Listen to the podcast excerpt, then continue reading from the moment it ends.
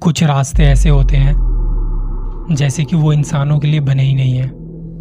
जहाँ अंधेरा होने पर चारों तरफ़ सिर्फ़ डर, खौफ और आहटें होती हैं। जहाँ कानों में सिर्फ़ किसी की चीख, किसी की पुकार सुनाई देती है। जहाँ आसमान पिघलकर ज़मीन का सीना चीरते हुए पाताल में समा जाता है। और ऐसी जगहों में बस एक अनजान दर्द का एहसास होता है। एक अलग दुनिया का दर्द, जो हम इंसान शायद कभी नहीं समझ सकते। ये कहानी उस रात की है, जब अंधेरे ने कुछ वक्त के लिए धरती पर अपनी हुकूमत कायम की थी। पर उस रात जो मेरे साथ हुआ, उसके बाद मैंने डर को बहुत करीब से जाना था।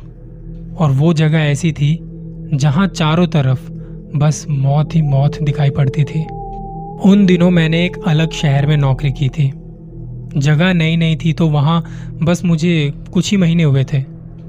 उस रात रोज़मर्रा की तरह अपना काम खत्म करने पे मैं अपने घर वापस जा रहा था। रात बहुत हो चुकी थी और तभी मुझे ऑफ़िस से एक अर्जेंट कॉल आया।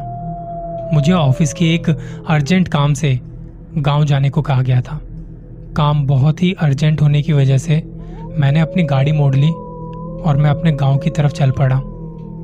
मैंने जब गूगल मैप पर देखा तो वो गाँव शहर से काफ़ी दूर था। मेरे ऑफ़िस से तकरीबन पाँच घंटे का सफ़र था। सब तरफ़ अंधेरा बढ़ता चला जा रहा था। तीन साढ़े तीन घंटे के बाद मैं गाँव के शायद बिल्कुल करीब पहुँच गया था। और कुछ देर बाद आगे रास्ते में एक मोड़ आया।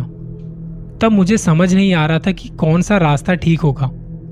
तो मैंने वहीं पे अपनी गाड़ी रोककर गूगल मैप में आगे का रास्ता देखा। एक रास्ता दिख रहा था जो थोड़ा आगे जाकर, शायद एक पहाड़ पर से घूमकर उसी गाँव की तरफ़ जा रहा था। उस रास्ते से अंदाजन दो से ढाई घंटे का सफ़र था और जो दूसरा रास्ता था, वो थोड़ा छोटा मालूम लग रहा था। उस रास्ते से जाएँ तो तकरीबन एक घंटे का सफ़र बच रहा था।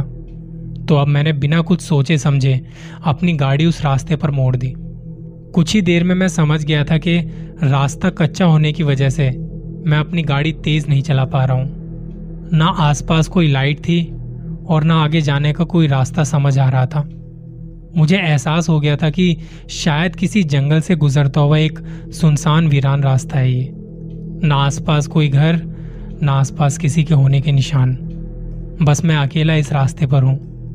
अंधेरा घना और घना होता जा रहा था। बड़ी भयानक रात लग रही थी और अब डर भी लगने लगा था।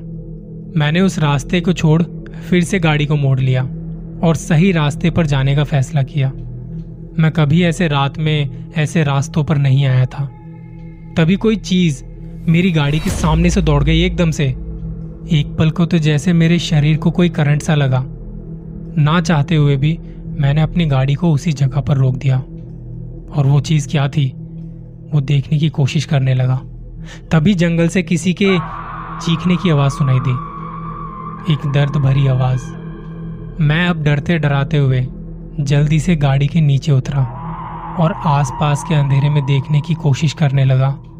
तभी मुझे मेरे सिर के पीछे एक ठक ठक सी महसूस हुई और मुझे मेरे कानों में बहुत करीब से किसी की आवाज़ सुनाई दी। चले जाओ चले जाओ यहाँ से।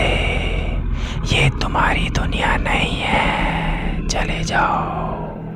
उस आवाज़ को सुनकर मेरे तो हाथ पैर कांपने लगे। पीछे देखने की मुझमें हिम्मत नहीं थी।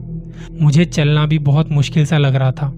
और तभी मैंने वहाँ वो देखा जो मुझे देखना ही नहीं चाहिए था। वो मंजर ऐसा था जैसे बहुत सारे लोग, बहुत सारे मरे हुए लोग ज़मीन से उठकर आसमान की ओर जा रहे हों। वो वहाँ हवा में तैर रहे थे। वो देख मैं घबराया और वहाँ से भाग खड़ा हुआ। एक तरह का भयानक सन्नाटा और चारों तरफ़ बस मौत ही मौत थी। इसके सिवा वहाँ कोई भी नहीं था। कुछ भी नहीं। मैं बस अकेला था। मैं जैसे तैसे गाड़ी में बैठ गया और गाड़ी को बहुत तेज रफ्तार से चलाने लगा। कुछ ही देर में मैं फिर से हाईवे पर आ गया और गाँव का प्लान कैंसिल कर मैं वापस अपने घर चल पड़ा। इसके बाद मैं आज एक बात को जान चुका था कि इस धरती पर एक दुनिया ऐसी भी है जिसके रास्ते सिर्फ़ अंधेरे में दिखाई पड़ते हैं, जिसके दरवाजे सिर्फ़ घने अंधेरे में ही खुलते हैं। इंसानों को लगता है कि ये दुनिया सिर्फ़ उनकी है, मगर ये दुनिया सिर्फ़ इंसानों की नहीं है। ये दुनिया उनकी भी है जो अंधकार में जीते हैं। ये दुनिया उनकी भी है जिन्होंने अपने जीवन में सिर्फ़ दर्द और जिल्लत सही है, जिनकी मौत एक साधारण मौत नहीं थी, बल्कि एक खौफनाक हादसा था। एक ऐसी दुनिया जहाँ सिर्फ़ और सिर्फ़ अंधेरा है, जहाँ रोशनी की कोई जगह नहीं। और ऐसी दुनिया में इंसानों को कभी भी गलती से भी कदम नहीं रखना चाहिए। अपना ख्याल रखिएगा और आसपास देखते रहे किसी की बुरी नज़र आप पर तो नहीं।